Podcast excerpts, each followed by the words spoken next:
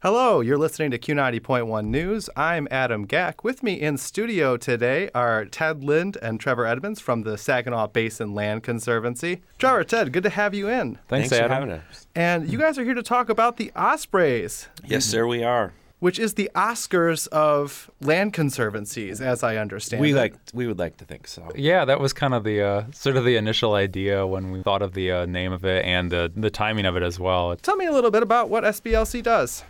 Well, the SBLC is a 501c3 conservation and restoration nonprofit. We were founded in 1997, and although we are based in Bay City, uh, we work throughout the whole Saginaw Bay watershed, which is the biggest sub watershed in the whole state of Michigan. It covers 15% of the landmass of the state. But in addition to a lot of our foundation work, which was doing permanent land protection through either receiving lands through grant acquisitions or donation, we also did conservation easement work with private landowners.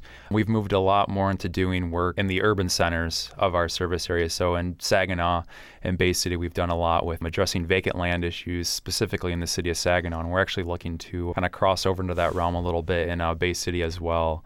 It's not an award season without the Ospreys. And It this is not. This is the eighth annual, correct? Yes, it is. Yeah. Awesome. So, what is new for the Ospreys this year? Gosh, let's see. Probably, um, you know, one of the big things I would say in terms of a new feature would be we're actually honoring a family this year with one of the awards in terms of volunteerism with a specific project. They provided great assistance for the Pinconning Nature Playground, which we built this past fall. In Pinconning, it was the Shark family, and everything from getting logs for the playground to uh, providing some uh, pretty expert chainsaw work. Their kids were, you know, shoveling. Um, wheelbarrows full of mulch to fill it in. So uh, that's kind of a new thing is like honoring a whole family for their volunteerism.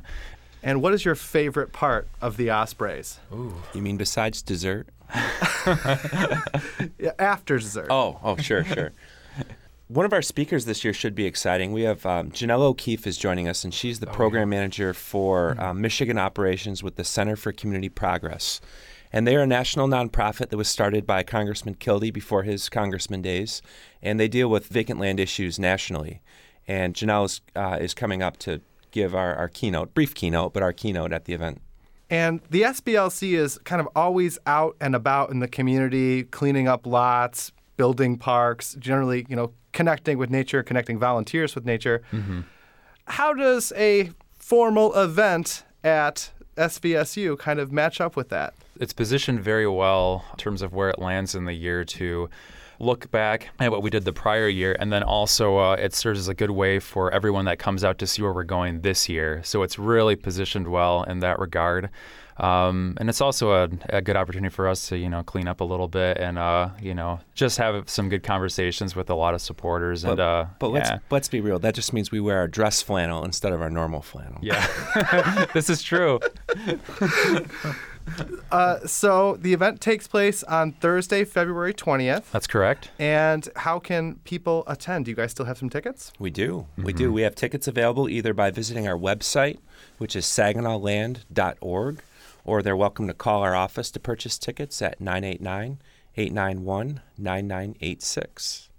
Fantastic. Guys, thank you so much for coming in and telling us a little bit about the Ospreys. It's been great having you. Yeah, thanks for having us. Yeah, thanks, Adam. I'm Adam Gack. My guests have been Trevor Edmonds, Director of Land Protection, and Ted Lind, Director of Community Conservation for the Saginaw Basin Land Conservancy. The eighth annual Osprey Awards take place at 6 o'clock on Thursday, February 20th at SVSU's Curtis Hall. You're listening to Q90.1 News.